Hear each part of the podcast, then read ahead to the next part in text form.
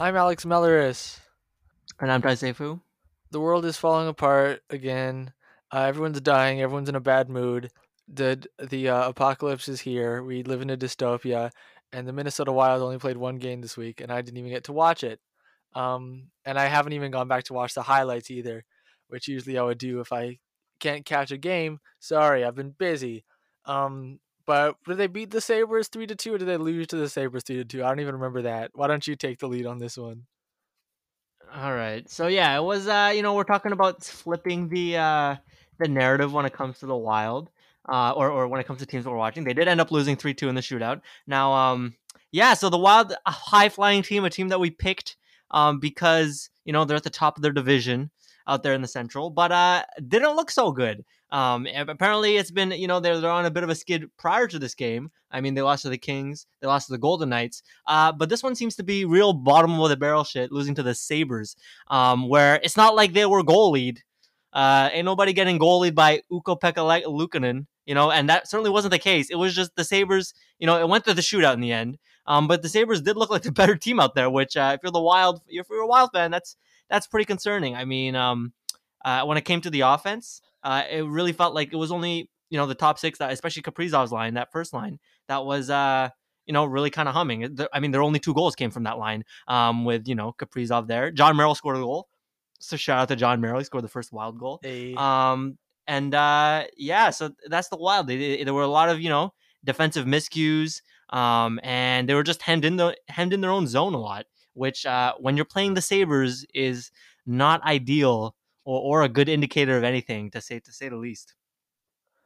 You know what?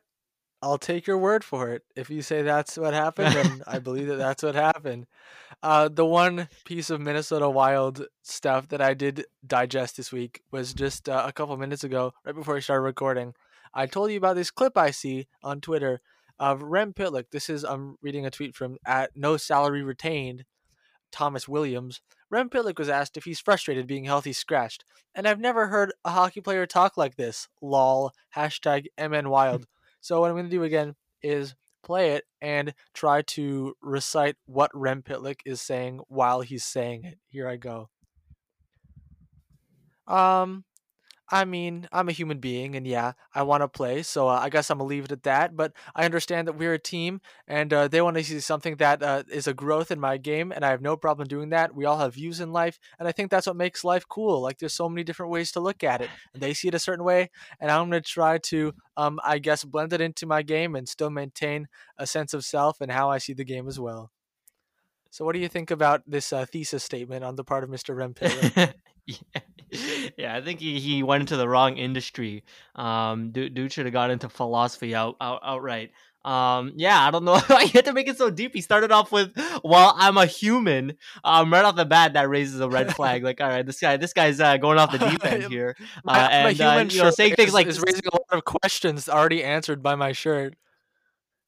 yeah, exactly. And then you know he says things like sense of self, um, you know things like that. They always stick out because you're just like, come on, man. I I know these these athletes they're pretty uh, you know, crazy when it comes to uh, you know how they view life, right? Um, you know they're they're wired different. That's how they get to this uh, you know, stage of competition. But uh, yeah, it's uh, this is this is a bit of a head scratcher from Rem Pitlick. Like, bro, you got you got healthy scratched. All right, no, it's not. That's not. It's not the end of life. All right, it's not the end of your life. Um, Yeah, you I don't don't- need to get so philosophical about it. I didn't read the or hear the quote as being more like he was upset. It was he was just kind of taking it in stride and being like, hmm. I I don't I th- I don't think he said anything that was wrong or stupid or out of place or anything. I just think it's interesting because when we say we want hockey players to have more thoughtful answers in interviews, you know, I think Rem, Pitlick is setting a very good example. I would love if people gave more thoughtful answers because I can tell from that that he is he is trying to answer the question as truthfully as he can. And it, it does make a lot of sense. He's like, I'm healthy scratched because the coaches want to see me play better. That makes sense. Um, they want me to do something different. I am going to try to do something different like they want, but also not change too much the way I play and who I am. And it's like, you know what? That's probably a great strategy to get back in the lineup and stay there. Uh, so so hats off to you, Rempit. Like the funniest thing uh, about that, or one of the funniest things, I agree with you, is imagine there were like a movie about some kind of hockey playing alien who had to disguise as a human being.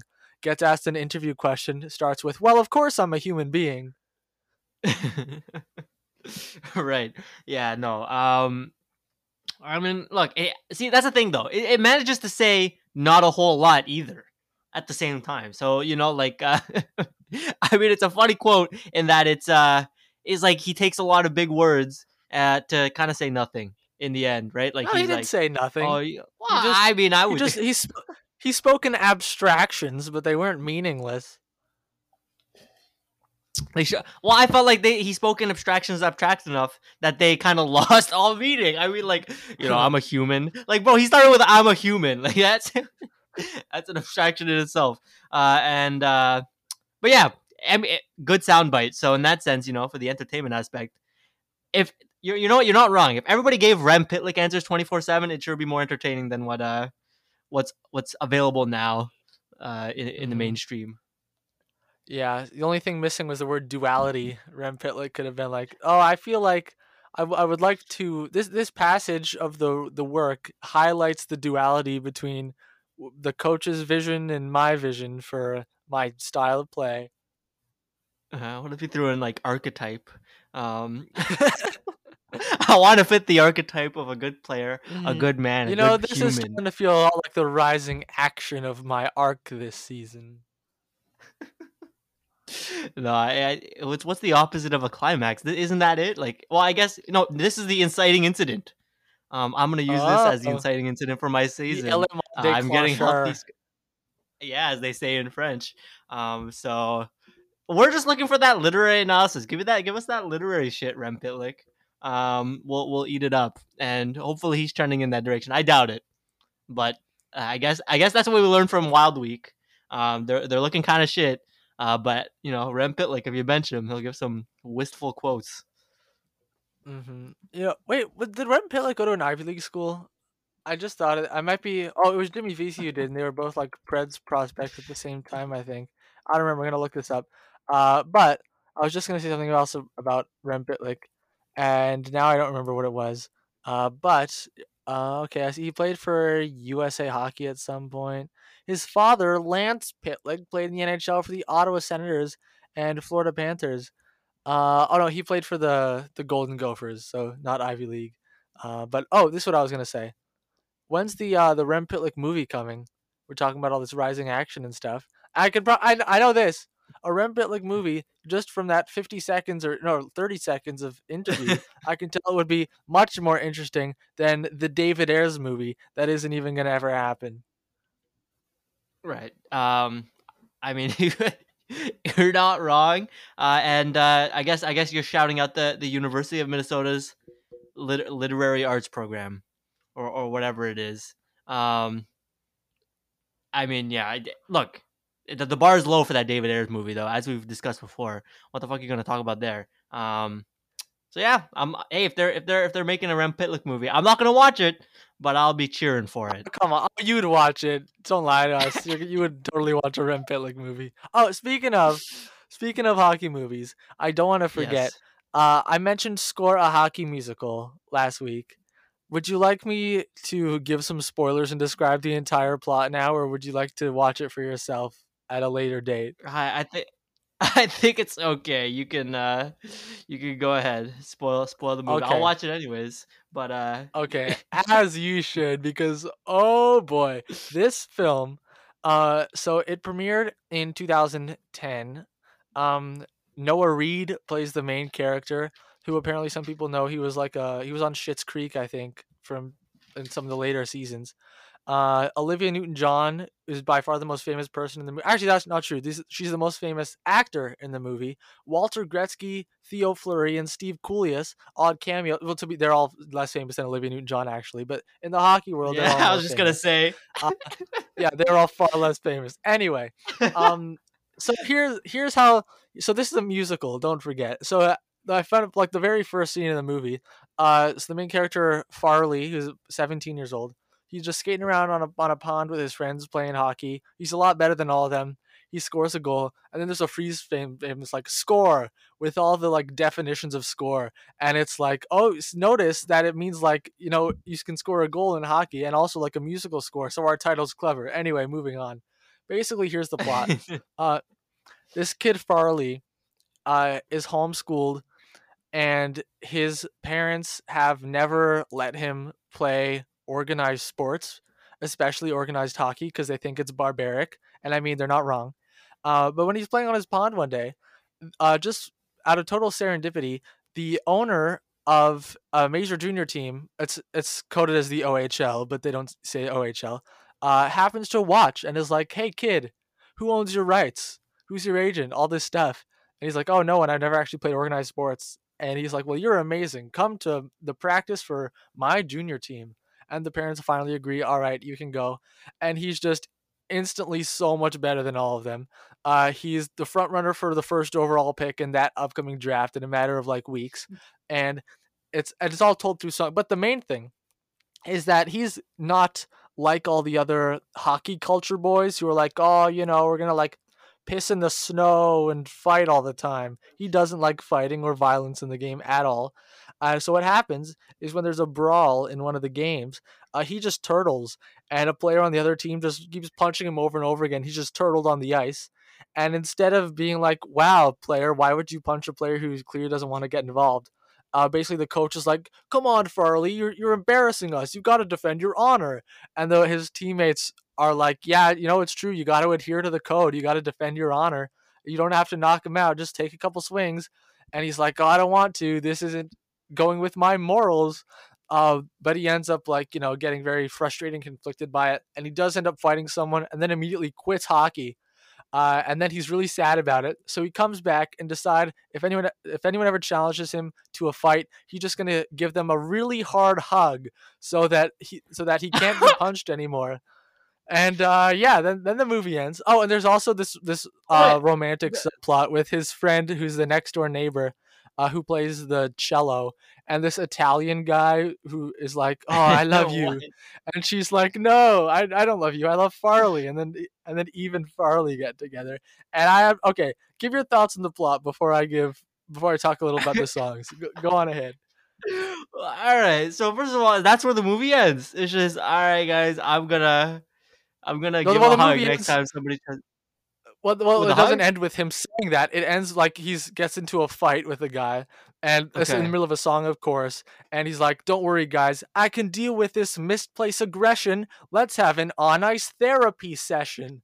And he hugs the guy, and, and and he hugs him so hard. The guy's like, "All right, let go, truce." And he's like, "Yeah," and everyone cheers. And he's like, "Anyone else want to come at me?"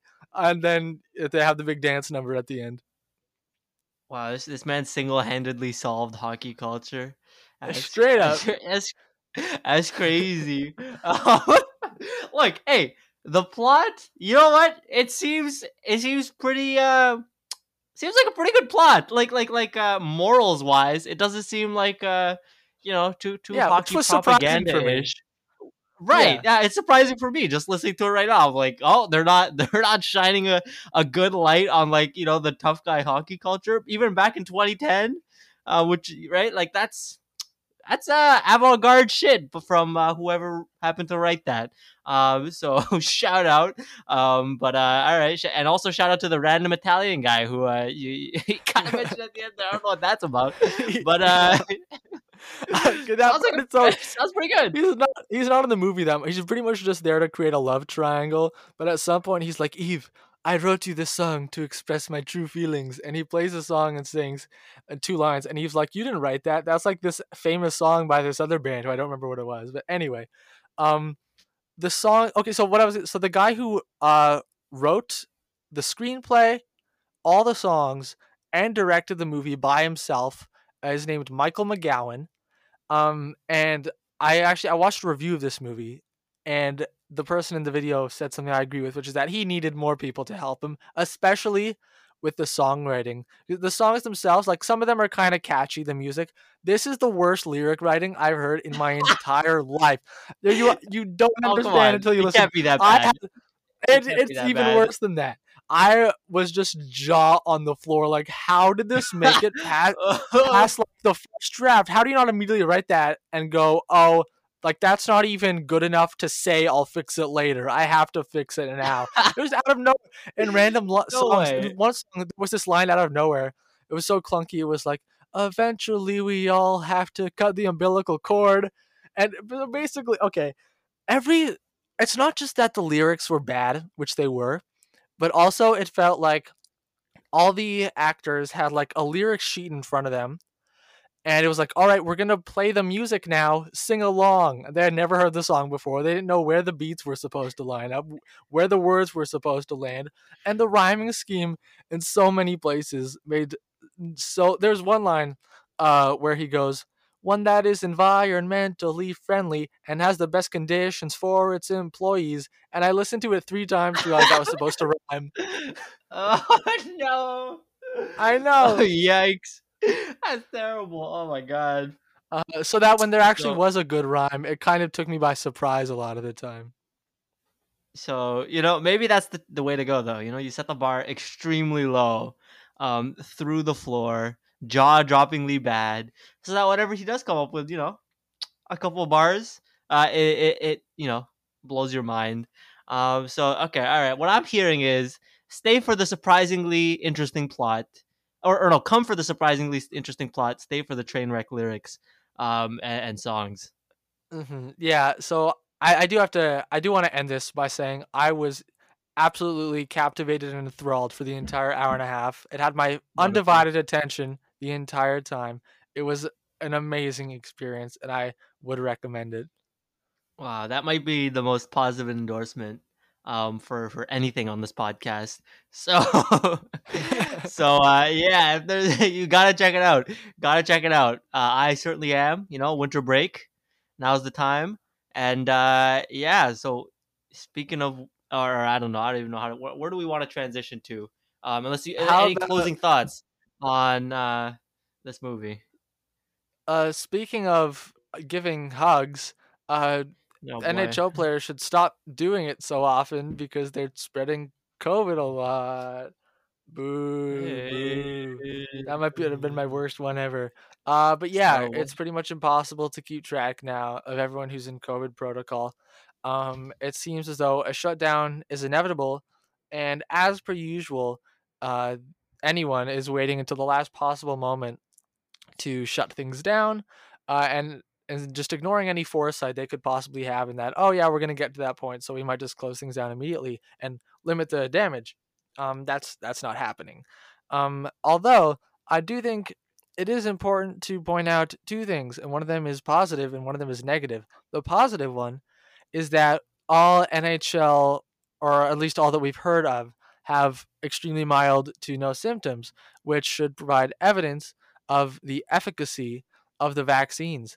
Uh, one negative that actually goes along with that positive, which is my main negative, is that Steve Yzerman came out today and said, "I don't know why we're we're testing the asymptomatic players because because they're asymptomatic or whatever."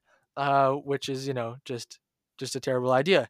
Uh, the negative though is uh, there are a lot of cases in general uh, in the United States, and I do want to um, I do want to talk for a moment about why this is, uh, and it is largely, if not almost solely, due to the vaccine hoarding that many nations, but especially the United States, uh, have undergone. Because what happens if you hold on to all the vaccines, you know, to to to garner profit, then what happens is in parts of the world that are less vaccinated and less protected, variants like Omicron will start to develop, and then those variants will circle back into the United States via travel and everything, of course. Uh, so basically, even if holding on to all the vaccines didn't come back to hurt you, uh, it still would have been a shitty thing to do to hold on to them. And now it actually has, it's, and it's hurting uh, everyone in the country, pretty much literally, uh, and our country too, in Canada where we live, and everywhere. So basically, the the gist of what I'm saying in that is uh, to eventually solve the pandemic, it's going to require a, global solution, not one on a national basis, because vaccines don't care about the, the arbitrary borders that we humans have created on planet Earth. Um, and sadly, that is uh, unlikely to happen as long as uh, the United States exists. Right. Yeah. No. This isn't. This isn't even just about like you know those physical vaccine hoarding, right? It's also about uh, the intellectual property that comes along with the technology to make these vaccines. Um, you know, where you have these you know developing countries that they're because of the patents, you know, that like you know companies like Pfizer, Moderna, whatever it is, they don't want to release it, which is uh, a concept so incredibly absurd in itself, right? Like you know, uh, we we live obviously in a very greedy world, a very capitalistic world, but you know the concept of we have a vaccine that'll help you know slow down or you know potentially hopefully uh, eventually eradicate this pandemic, global pandemic that's been you know uh, taken over the entire planet over the last two years, uh, and we have a solution for it, but we're still gonna you know prioritize making that profit uh, over you know vaccinating the entire world. And yeah, exactly, it comes back to eventually bite you in the ass, right? Because you know these countries um, they have vaccine producing capabilities. It's just that they don't want, you know, companies don't want to share them. Um, but you know, how do you not have that moral obligation to? And you know, it, and you know exactly who's it, who's it coming back to bite in the end? It's uh, it's everybody. That's the answer. Um, so yeah, that's obviously you know this is this is a, a situation that uh, we kind of put ourselves in as a you know as as a community, especially in the richer countries, uh, where yeah we've seen that kind of hoarding. Um, so yeah, that is uh, and yeah, as to how the leagues are handling this, um, back to sports for a minute. Um, yeah, it's it's like they they it's like they've given up on caring. Um, you know, you, you see stuff like the Irishman Code, you see like you know like that proposition of like not testing asymptomatic players. Um, is being implemented implemented by the NFL, and you know uh, already they've already announced that they're just gonna you know test the symptomatic ones. A concept which like what we're choosing to ignore the fact that these people are actually contagious. Uh, we're just like you know like woefully ignoring that apparently, um, and yeah, other stupidities. Um, you know because yeah they're they're not you're not putting the everybody's health and safety, um, both you know the players and the staff, but also the community at large. Um, you're not prioritizing that at all over you know the the, the financial losses um, that they would incur.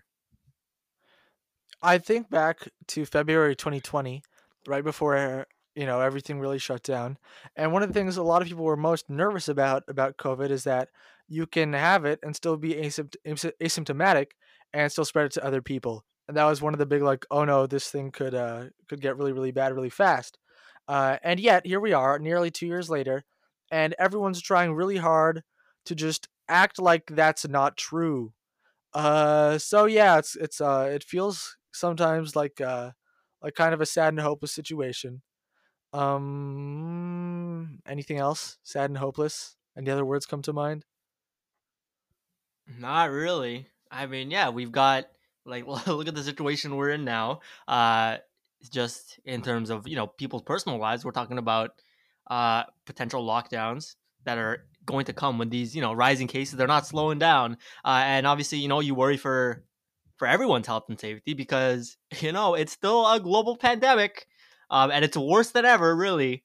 Um, maybe not in terms of the death, but the way it's spreading right now, and it's really the people's attitudes towards it, right? Like, yeah, it, it's it's mind blowing to me that you know, I like as you said, it was a negative, right, heading into the pandemic, uh, when people were talking about like, oh no, it could be uh it could be contagious when people are asymptomatic. Now it's apparently it's kind of a positive. Oh, we don't need to test. We don't need to test people because they're asymptomatic. Like we don't we don't need to deal with it. It's fine. Thank God for that. Oh, imagine if imagine if they were symptomatic we would have to actually shut them down. That's crazy.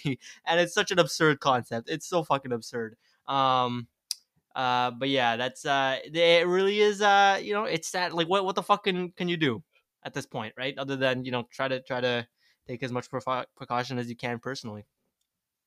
Mm, my uh, I admittedly know very little to nothing about the science of vaccines. So perhaps you can enlighten me a little bit on this is it within in the realm of possibility that within the next oh i don't know several months to a year a new variant develops that the vaccines that we currently have uh, do very little to resist against? Right um, well that's the thing it, with diseases like this that you know mutation we see a lot of mutation because there are so many cases right? Um, and when you have a lot of cases um, that's where you see mutations right? They happen within one person and then they spread uh, and yeah that's the fear really, right? Like that's what um keeps a lot of people up at night. uh, and you know myself included. It's such a fucking terrifying thought because it is a possibility. Yes, we, and, and there's a lot about this disease that we don't know, which is part of what makes it you know still so terrifying, right? Um, we don't know whether there will be such a variant, but yeah, it does. It, I mean, we've seen a whole bunch of these variants, right? Um, and so you know, what will it bring next, right? Like we're talking about, like for example, Omicron. Um, when it first emerged, we we didn't know uh like really the characteristics you know is it more deadly? How much more contagious it is? As we saw um you know it is much more contagious um, and we're not really sure what what the the fatality rate is or yeah the vaccine resistance um and it seems like it's almost like you're you're playing with fire right? The more variants you get the more chances you have at something you know at it being potentially more deadly um or you know being more vaccine resistant. So, you know, it certainly is within the, the realm of, you know, disease possibility that it de- develops, you know, that it changes its genetic composition enough that the vaccine, you know, the antibodies that you get from the vaccine aren't able to recognize the virus. And that is, you know, it's a terrifying reality. Beware, beware, that is true. One small sliver of happiness that we can turn to this week is Paul Maurice resigning uh, because I gotta say this new. Well, no, wait, wait, wait. No, I, oh, that came out. I came out wrong. Like I intend to. Do. Uh, I did not intend that to come out like, yay, Paul Maurice is out of a job or anything like that. Uh, Paul Maurice, uh, I'm very, I'm very happy for him. Uh, that he, you know, was no longer feeling fulfilled and happy in his job and said, you know what, I don't want to do it anymore, uh, because I got to imagine that's the best feeling in the world. Even said in the press conference, which kind of took some people by by surprise, that he was like, you know, I'm feeling, you know, kind of like it's a big weight off of my shoulders. I don't have to coach a game tonight. When I wake up tomorrow, I won't have a job to go to, and I'm in no rush to find a new one. Now, that is, of course, uh, a privilege that Paul Maurice is very lucky to have. That he isn't in immediately need immediately in need for new work that many many people don't have. Uh, but that said, uh, I'm not going to hold it against him. Uh, he said, I don't want to work anymore. I have the means not to work anymore. So I shall not work anymore. And, uh, you know, that makes him pretty happy, I imagine. Yeah, I mean, from from all indications, uh, it seems that this guy was just, you know, part of it was he was burnt out, right? I think that was a big part of it. Um, yeah, it didn't seem that there was any, you know, like uh, personal issues or anything like that, or you know, the team. He said specifically, right, the team hadn't quit on him. Um, so you know, good good on him for knowing what's uh what he can do, right, what's best for him, and uh, I mean, it seems like he's really kind of prioritizing his mental health, which you'll have to see, um, in, in any sort of circumstance, uh, and yeah, I mean. It, the the points that he made were valid both you know personally but also you know uh maybe his message didn't resonate as much on the locker room and that you know part of it made it not as fun to coach anymore. Um i'm not entirely sure there but uh yeah i mean he's doing what's best for him. You certainly can't blame him for it. And uh yeah i i don't know if the the jets named an interim coach but uh you know yeah they did. was oh this maybe was gonna get fired this, this year is an interesting part. Uh the interim Yep. coach is Dave Lowry, Adam Lowry's dad. Um, so he is coaching his son in the NHL. Every father's dream. no way No How did you didn't hear this?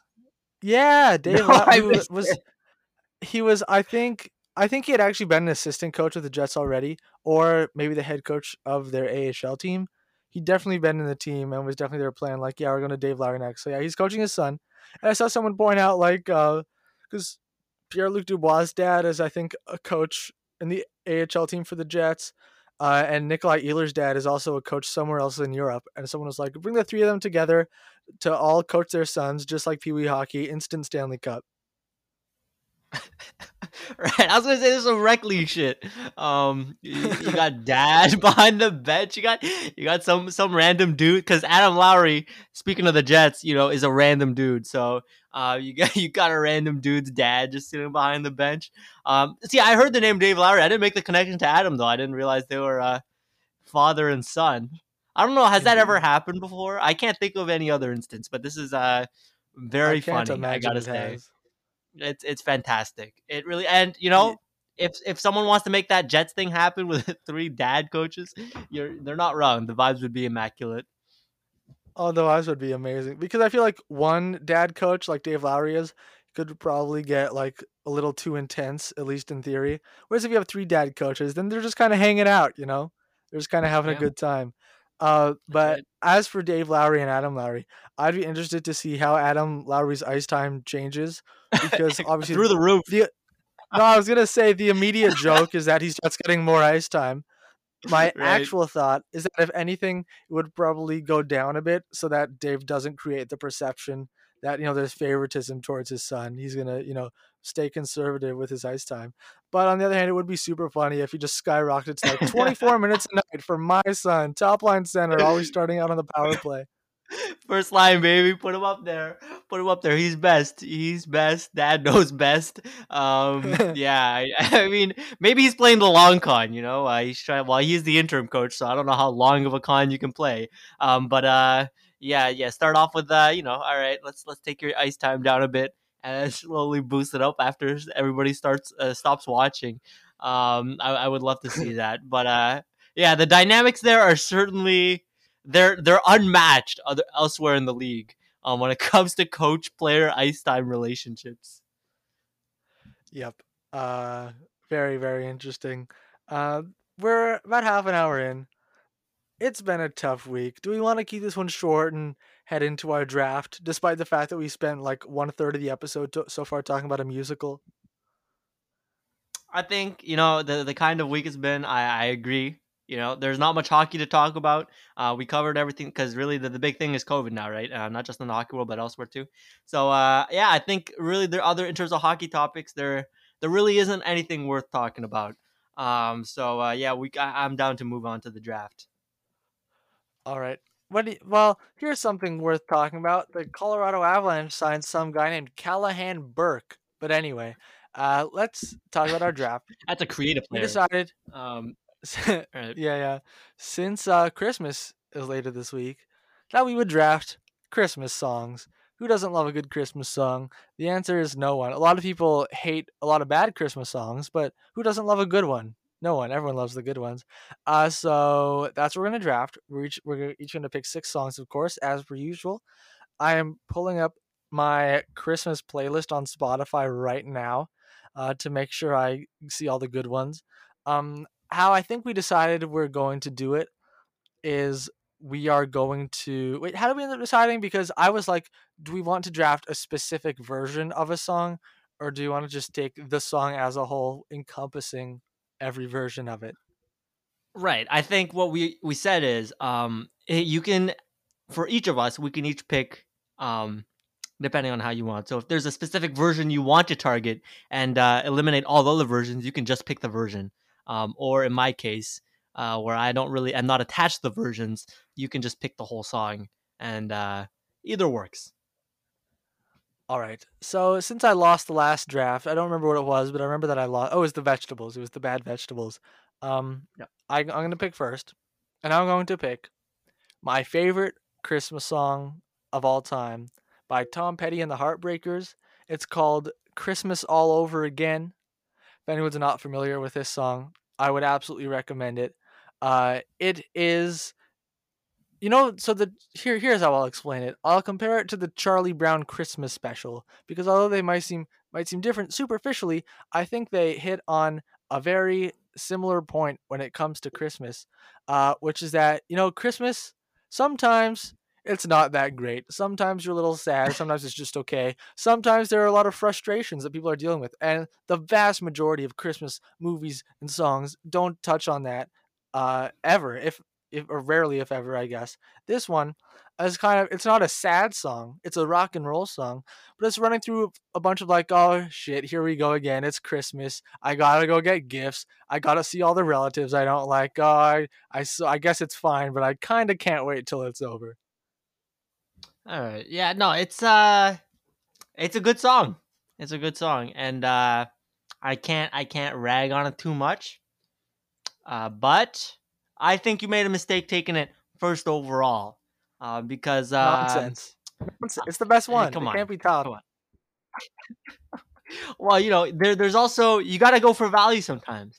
Um when it comes to uh these drafts and I'm going with the song that is uh Well, it's maybe not my favorite, but I think I'm getting best value here because it is. It's not your favorite. because far- Christmas all over again's your favorite. No, I didn't say that. It's not my favorite, but uh, we're gonna we're gonna take it anyways.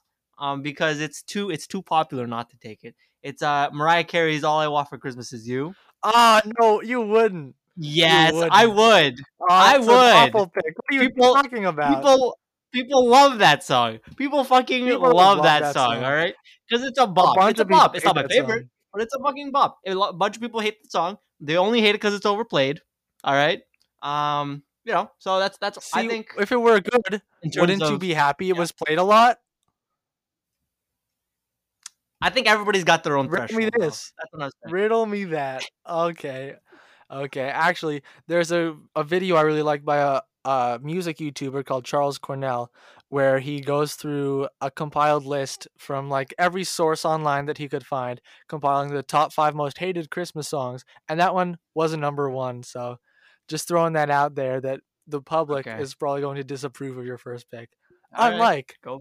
my second pick rocking around the christmas tree this song i was i thought maybe uh going for this one first overall instead of christmas all over again because i know it's more popular but i figured no i'm gonna go for my favorite one first and hope that this one is still there because not only is it one of the most popular christmas songs um if i had to pick one specific version it would not be the very popular brenda lee version although that one is very pleasant as well. It would be the version version by the band chicago.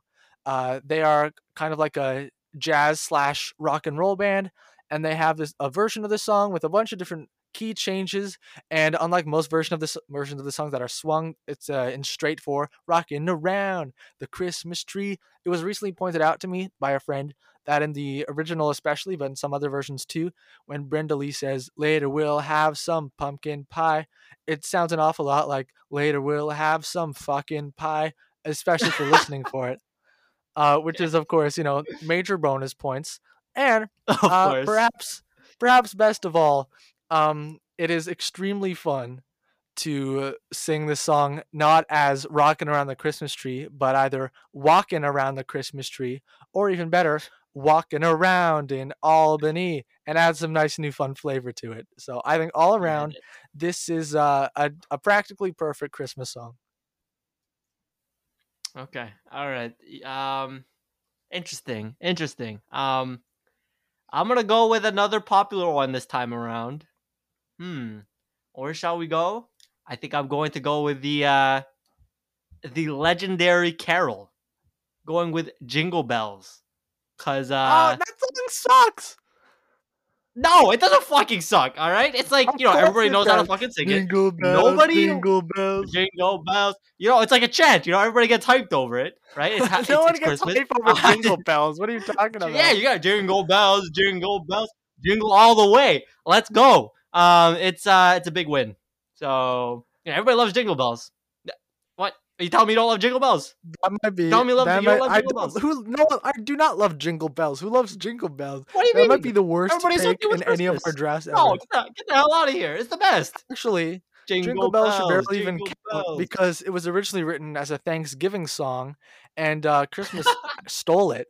Which you can see when you look at the Wow. lyrics that they're not even about Christmas. They're just about you know just riding on a on a ride or uh, with bells and stuff. It's that was a It's just an cool. awful pick. That's a truly It's got an awesome awful pick. you just you just you just you just uh you know justify my pick you know like it's uh it's got a sick backstory you stole it from another holiday stole it from a shittier holiday you know it's like and then you made it your own big win That big win for wow, the jingle we, bells we love industry wow we love stealing songs here on Fusion and Hockey Podcast for our to suit our own purposes to, to appropriate Thanksgiving culture. Anyway, moving on. well i'm on. sorry are you defending thanksgiving culture that's the most absurd thing i've ever heard all right please Oh, that's a good point, actually. Anyway, um, I'm going to take. I, I that had not occurred to me. I'm going to select um a Christmas song by everyone's favorite California rockers, "Little Saint Nick" by the Beach Boys. Have you heard of this song?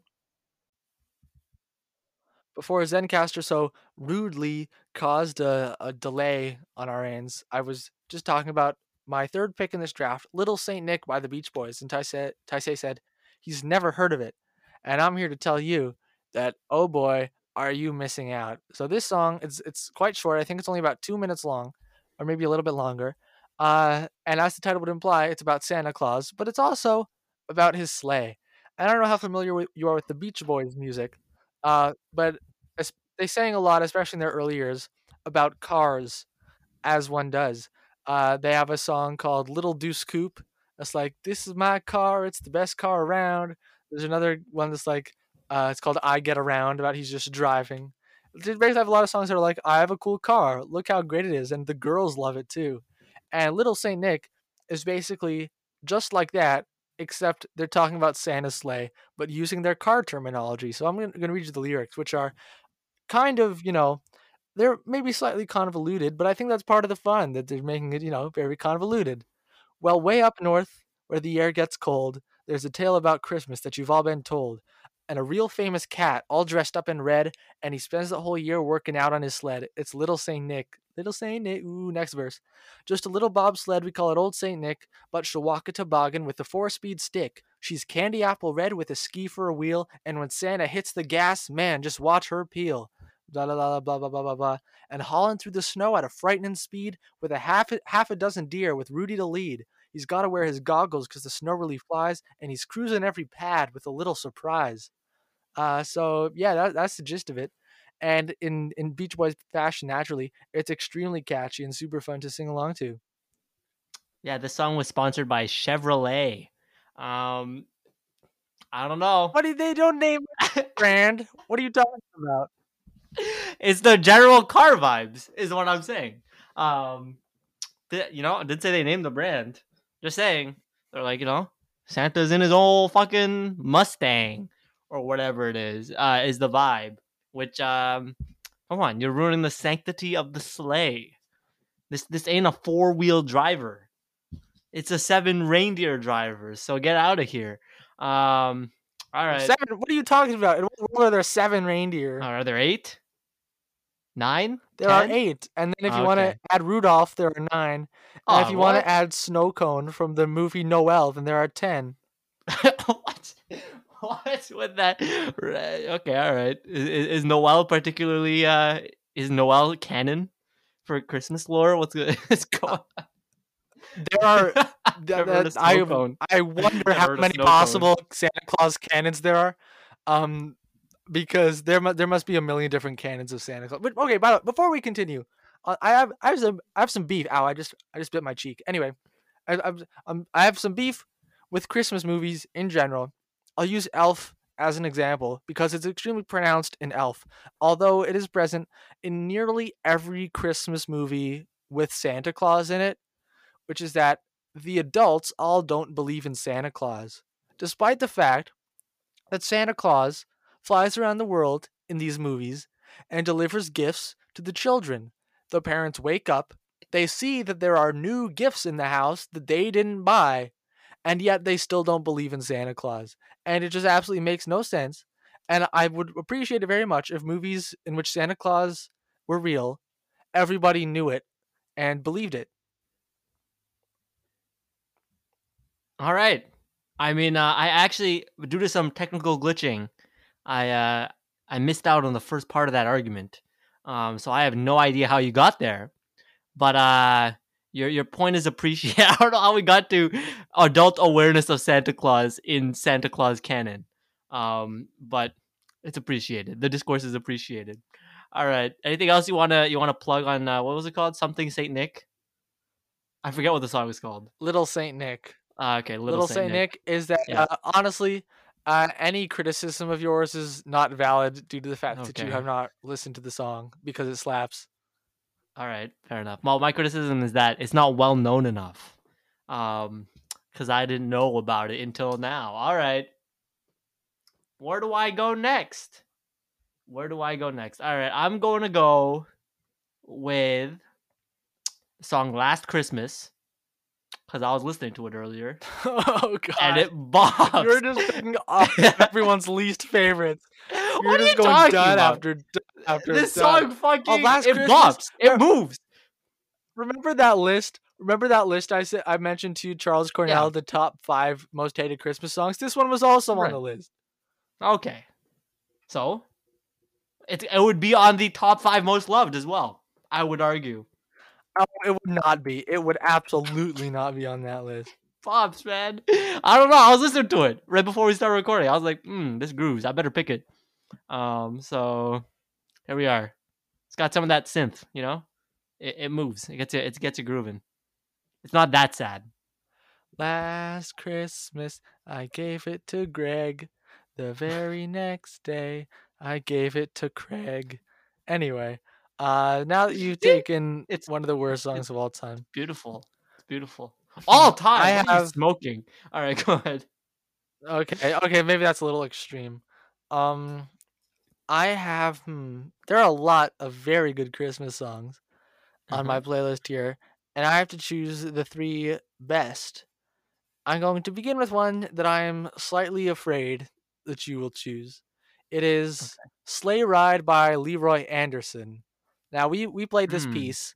Um we played this piece a number of times in our various wind ensembles and concert bands that we've been a part of. I think twice. I think once in high school and once in the Quebec Youth Wind Ensemble. We played Sleigh Ride. Um, I played the bass drum and some auxiliary stuff. You played. You played the snare drum, I think, Play the slapstick. and maybe some other point. things. That was a good time. Oh yes, but that was uh our fellow other percussionist too. I think I, I believe did it most of the time. But anyway, uh, this is actually a lot of people know this song, uh, know the lyrics to this song, uh, but actually it was first written as just a piece for an orchestra before the thought even occurred to add lyrics. And fun fact is Leroy Anderson had the idea for it in like the middle of summer on the hottest day of the year or something like that. He was like, I'm going to write a song about it being wintertime to take my mind off the fact that it's really hot out. And this piece came out. It's super catchy. Uh, I think the lyrics that were added many, many years later are generally pretty bad and oftentimes don't line up with the actual original rhythm of the song. Uh, the original one, you know, of course, we got that slapstick that Taisei just mentioned. It's iconic. Everyone loves it. Um, there's, of course, the trumpet making the horsey noise at the end. I actually saw a video on YouTube recently, it came up in my recommended, that was like sleigh ride from the trombone point of view. And it was just these two random trombone players put their phone on their music stand, recorded themselves just playing the trombone part for sleigh ride along with the rest of the band. And whenever the slapstick came on, uh, like the clack, they would pretend that they like their heads just got snapped and they were dead. It was it was a little bit funny, I have to say. Uh, overall, though, this this piece is extremely well written, extremely enjoyable, and uh, gets you into the Christmas spirit. All right, yeah, I can't can't uh this this song. I was going to pick it next. So nice little nice little steal. Oh, Um, really? yeah, it was. But uh Hey, hey, that would have been your best song by far. but yeah, no, the the modern like the, the lyrical versions suck ass though. I can't I couldn't agree more. Um I was like this is this kind of gross. That's why I put it off until now. If not if it was just the orchestral version, I would have taken it earlier. But uh I was like, nah, this is a turn off. This shit sucks. Um but uh all right. Cool. Now where do I go? All right, got my got my pick stolen right on my nose. Um Hey. Hey. Okay. See, I think I'm like I'm like uh none of these are particularly appealing, I would say. So I don't know. You say you got like a bunch of great songs left. Sounds like you're I'm gonna, you know. Oh yeah, uh, there are like ten that I think would be reasonable picks for me, Okay. Fair enough. All right. Um Oh. or more. more more. Okay. All right, can't wait to hear them. Uh, I'm to go with Christmas Vacation, which um you know, we have a yeah, we we performed it once in front in, at a we concert. sure did. with the xylophones. Um, song slaps. Not much more to add to it. Uh, it's uh, it's there's really no downside to it. Haven't watched the movie. Don't need to to appreciate it. I also not watched the movie, know nothing about it. Uh, if anyone's interested, that video of us performing uh, Christmas Vacation from National Lampoon's Christmas Christmas Vacation back in December 2018, that video I actually very recently put it up on my YouTube channel, uh, and you can see us play in the auditorium of our high school. Uh, but that song despite the fond memories we have associated with it, is nowhere near as good as my next pick. Uh, it's a song by the Kinks called "Father Christmas." Have you heard of this one? no, I have not. I don't. I don't know where you're getting all these Christmas right. songs, but uh, go ahead. All right, Father Christmas. I think you would love this one, uh, because it's about uh, uh, similar to Christmas All Over Again, in that it's not a sad song, at least in the way it sounds. It's definitely a rock and roll song, uh, but it's about the poor children whose parents can't afford to give them gifts uh, at Christmas time. And I am going to. I can't find a lyric page at the moment for. Oh, oh, this is why. Instead of typing Father Christmas songs, uh, I should have typed Father Christmas lyrics, but I typed Father Christmas songs. Anyway, uh, when I was small, I believed in Santa Claus, though I knew it was my dad. And I would hang up my stocking at Christmas, open my presents, and I'd be glad. But the last time I played Father Christmas, I stood outside a department store. A gang of kids came over and mugged me. I knocked my reindeer to the floor. They said, Father Christmas, give us some money. Don't mess around with those silly toys. We'll beat you up if you don't hand it over. We want your bread, so don't make us annoyed. Give all the toys to the little rich boys. That's the idea. I'm having a hard time absorbing what the message of the song is. Um, so so Santa. the message of the song. All right, they make it mugged. make it abundantly clear in the bridge. They make it abundantly clear in the bridge where it's like, "Have a merry Christmas, but remember the kids who have nothing while you're drinking your wine," or something like that. It's like they get very solemn and serious for like six seconds, and then go back to being like, uh, "Father Christmas, uh, if you have one, I'll take a machine gun so I can scare all the kids on the street." Stuff like that. All right. Interesting. Interesting. All right, I'll check it out after. I have no other opinions on the song. Um, okay. All right. Next up, I've thought of my next pick. It's a banger. I'm going Feliz Navidad. Got me some Spanish in here. Um, cause yeah, also another bop. I've taken without exception. Now that makes five bops, and That, that is two indisputable. bops. That indisputable. That makes two bops that you have. Literally every single one of my songs is worlds better than every single one of yours. Incorrect. Incorrect. You only think that because you picked the song. This is this is the mo- no no most of the time our picks our teams are you know relatively evenly matched. This time though, I've never seen such disparity between any two teams in anything ever. you say these are the two most disparate items you've ever seen in your life. Is that Yes, five of the greatest Christmas songs and five of the largely worst. I mean, the, your last two picks, the songs themselves are okay.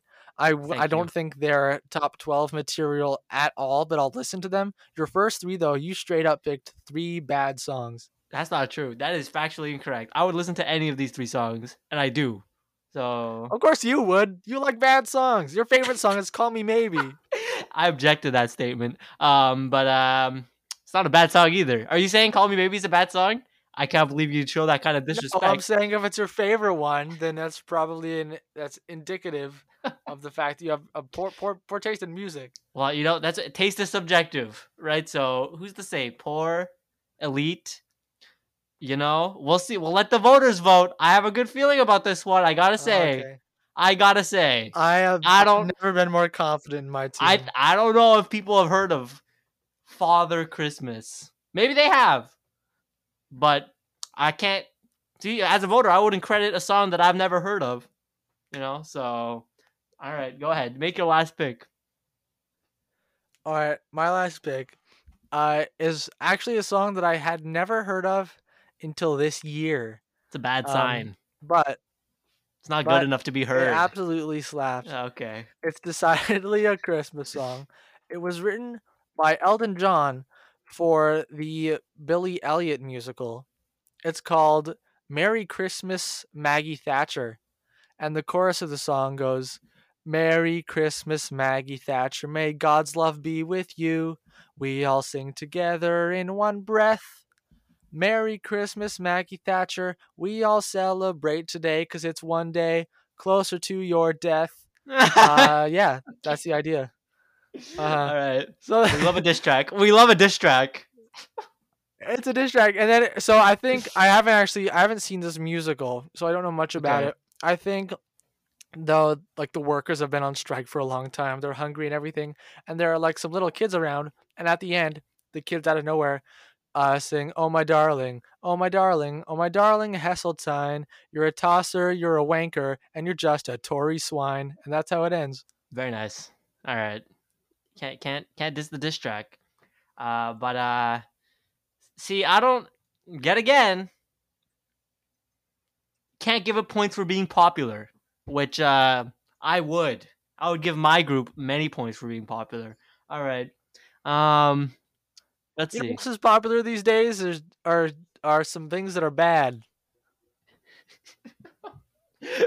That's true. Okay. All right. Where do I go with my sixth pick? All right. Checkmate, atheist. well done. Um, okay. I, I really have no idea where to go with my sixth pick. Uh, let's see. We're not gonna, and, and you, I don't have to worry about you stealing any picks because you're done. Um, so let's see. Uh, deck the halls is pretty bad. Um, hmm, this one's a tough one. You Let's, took uh, Jingle Bells. You're not allowed to say anything else is bad. You, took- you took Jingle Bells. the hell out of here. That song slaps.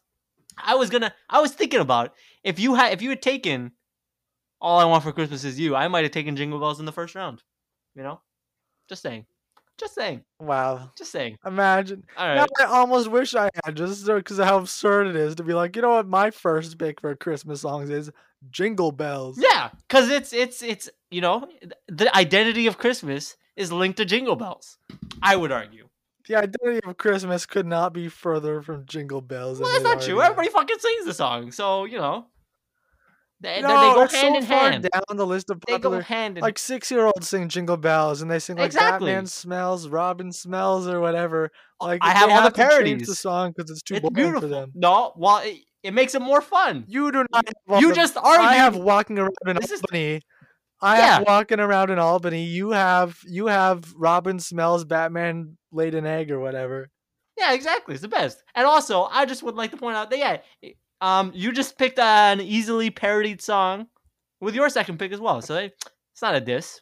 It's just people love it so much that you know, imitation is the sincerest form of flattery, and so everybody loves to flatter Jingle Bells, which I think is the takeaway. Here's the thing. Here's the here's the key difference between uh Batman smells and walking around in Albany is that walking around in, in Albany is a sincere alteration, whereas uh, Batman smells is meant to poke fun and laugh immaturely, uh, and that goes hand in hand with poking fun at the song itself. So so there. okay. All right. Um so with my sixth pick, I've come up with uh the song Winter Wonderland. Um because it's my favorite of the remaining I'm so songs. glad you brought this horror show up. I'm so glad. You know, okay. All right, I- go go at Okay, it. go ahead. You go first. I have no other defense for this song. This is this is not a convivial pick. So if you want to roast it, I go ahead. Okay, one of the videos on YouTube.com that I find the funniest is this, is a video by Ryan George called something like "How They Wrote Classic Christmas Songs," and almost all the video is focused on Winter Wonderland, where he's playing all the characters in this you know brainstorming room, and they're like, "In the meadow, we can build a snowman." It's like, "Yeah, yeah, we're on a roll, guys." And then another character says, "Yeah, yeah." Then you pretend he's Parson Brown. And everyone's like, "What are you talking about?" He's like, "Oh, you know, Parson Brown." Like, "Who's Parson Brown? Is that just some guy you know?" He's like, "No, no, he's he's made up. It's a made up name of a minister of, of the Church of England." And and then and it just goes on like this has to be relatable. We can't just write songs about made up priests in the Anglican Church and pretending that the snowman is them. And the guy keeps going on like, Oh, and then he, you know, will ask you and your girlfriend some questions. How serious are things? Are you getting married? They're like, What are you talking about? None of this has ever happened with a snowman before. No one does this. Uh, and you know what? Once again, it all made it into the final cut. In the meadow, we can build a snowman, pretend that he is Parson Brown. Uh, he'll say, Are you married? We'll say, No, man. and then you do the job. But you can do the job when you're in town. And that's the bridge. Song's too good. What are you talking about? It's a fucking bomb. they just drafted that song about pretending that a snowman is a non-existent priest who, by the way, they say you can do the job when you're in town, implying that Parson Brown isn't even currently in town, even though they're pretending they're talking to him right now. So just, uh, just major plot holes here, and uh, just total nonsense. A disaster song. Look, you know what? I did not have a defense for this song prior to you just handing handing me one on a silver platter. All right, I haven't looked at the lyrics of this song. I had no idea that you know they just came up with the name Parson Brown, which, by the way, never heard of the name Parson. So shout out to whoever wrote the song for the the creativity. I assume it's not Michael Bublé, uh, but uh, you know, whoever it happened to be, shout out um, because it's it's it's hilarious. What kind of name is Parson Brown? And why are we pretending that the snowman is him? That's a great plot hole. You say it's a plot hole. I say it's a net positive. Like I, I one, it's There's- wonderful. There's no such thing as a great plot hole. All my favorite thing about this film is that it makes no sense. well, it makes no sense in a delightful way. And you know what? What else are we looking Oh, for God. in a Christmas song here? All right, so you know, I'm just saying, looking at the summary here, that uh, I decidedly have the better team. I don't know what you're going on about with like, oh, this is the most lopsided thing I've ever seen. Maybe it's lopsided in my favor. Who's to say? Um, but uh, Yeah. is- Parson Brown, what a fucking legend. with your first pick took you took here we go. Here's your team. One of the most hated songs of the Christmas season. One of the most Want for Christmas beloved. Is you, followed by followed followed by the most. I I it would be a real challenge to find people who are like, oh, I just absolutely love this song and mean it sincerely, not just as a, oh yeah, whatever, this song's fine. Anyway, that's your first pick, the hated song, followed by Jingle Bells, the most boring song, followed by Last Christmas, a, a strong contender for most hated, and then Christmas Vacation, which is okay, Feliz Navidad, which I would say is the best one on your team, and you got that one in the fifth round, and then the total nonsense shit show of Winter Wonderland. Whereas on my side of the things, you have the best Christmas song there is, Christmas All Over Again, followed by Rocking Around the Christmas Tree, fulfilling my uh, my commercially successful quota. Then we got Little Saint Nick, Sleigh Ride, Father Christmas, and Merry Christmas, Maggie Thatcher. Uh, I think this is not even a contest. I would agree. And uh, I actually, I actually, it's not a contest because I have absolutely demolished you. This is not even close. Um, and I've actually beaten you out in the category of amount of times the word Christmas appears in the titles of the songs by a score of four to three.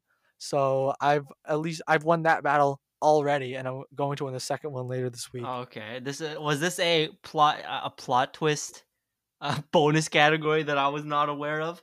Um, you know what? Maybe your your team is just too redundant. Why you gotta specify that it's about Christmas? Huh? Oh wait, actually, uh, you do have Navidad, which I Ah, think should there we go. So we were four We're for a tied. tie. So you don't even get you don't even get the bonus point, and that's the only thing you could have won because uh, I would agree that it's lopsided. I think my team my team is better. My team is decidedly better. You got you got these no name songs left and right. Little Saint Nick, never heard of Little Saint Nick. Only heard of a Big Saint Nick in my life. Um, and uh, you know, Father Christmas. What what is this? The patriarchy? What's going on here? And I love how you're just saying like these random nonsensical things like Little Saint Nick should be bigger, Father Christmas should be a woman, and that's Yeah. why your team deserves to lose. and Merry Christmas, Maggie Thatcher. Well, you know, who's heard of that song? Not me. So, you know, just based on every all all the factors, my team is better. Who doesn't love Jingle Bells? I Oh, love Jingle I- Bells. I think we both know. I think we both know that you don't truly believe that, but I'll let you continue to pretend you do. Terrible. Uh, this poll will be up later in the week, probably about uh, Wednesday or Thursday. Probably Wednesday. Win. can expect to see it, unless I forget, in which case it'll be Thursday. On the Instagram, Fusion and Hockey Podcast. As mentioned, we are going to take a week off. Uh, no episode on the 26th. So our next episode will actually be uh, in the new year, in 2022, on January 2nd, if my math is correct. Sure. Um, yes, your math is correct according to the calendar. So, uh, yeah. Any any closing remarks on the current year? Uh I've got to say, uh, this year has is is nearly done. Um, we recorded a lot of episodes of Fusion and Hockey Podcast. Had a lot of fun here, sitting in this chair, chatting with you. I'd have to go through more closely if I were to pinpoint any specific highlights. Oh, here's one actually. Uh, one of my highlights of Fusion for the year for us was the very first draft we did back in February uh, we did the alphabet draft, and it was a novel idea, uh, and it ended up being a home run hit. We both had an amazing time, and I actually have gone back to to listen to that portion of that episode uh, at least once, maybe twice actually. Uh, so yeah, that's my that's my top fusion moment of the year. Yeah, I was I was gonna say the addition of the draft segment, um, because it's you know a, a tri weekly joy to kick your ass at drafts every single time, uh, and uh, yeah, it's a ton of fun to debate it and uh, I expect this will will close off 2021 in the same way much of 2021 has gone for these drafts uh, that I win in a resounding W. Now, um, yeah, so that's that. Um, as as for otherwise, um, yeah, 2021 was uh, you know, you gave a very Rem Pitlick answer, very well thought out, good shit. and uh, mm-hmm. I'm gonna say that maybe in 2022 there will be growth, and I'll continue to be a human, yep. and there will be a duality between maintaining a sense of self, as, long with the coach's vision there you go. for our podcast. I'd like to, on that note, continue being the archetype oh, of podcaster. Do you have, speech as well. Um, yeah, we will continue to fulfill our archetype. Um, thank you for listening to this episode and thank you for the year, everybody. Uh, we hope that you will continue by us in 2022.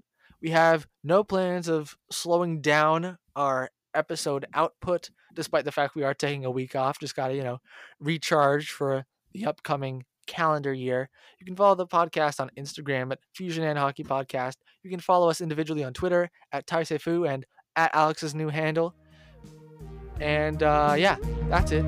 The end.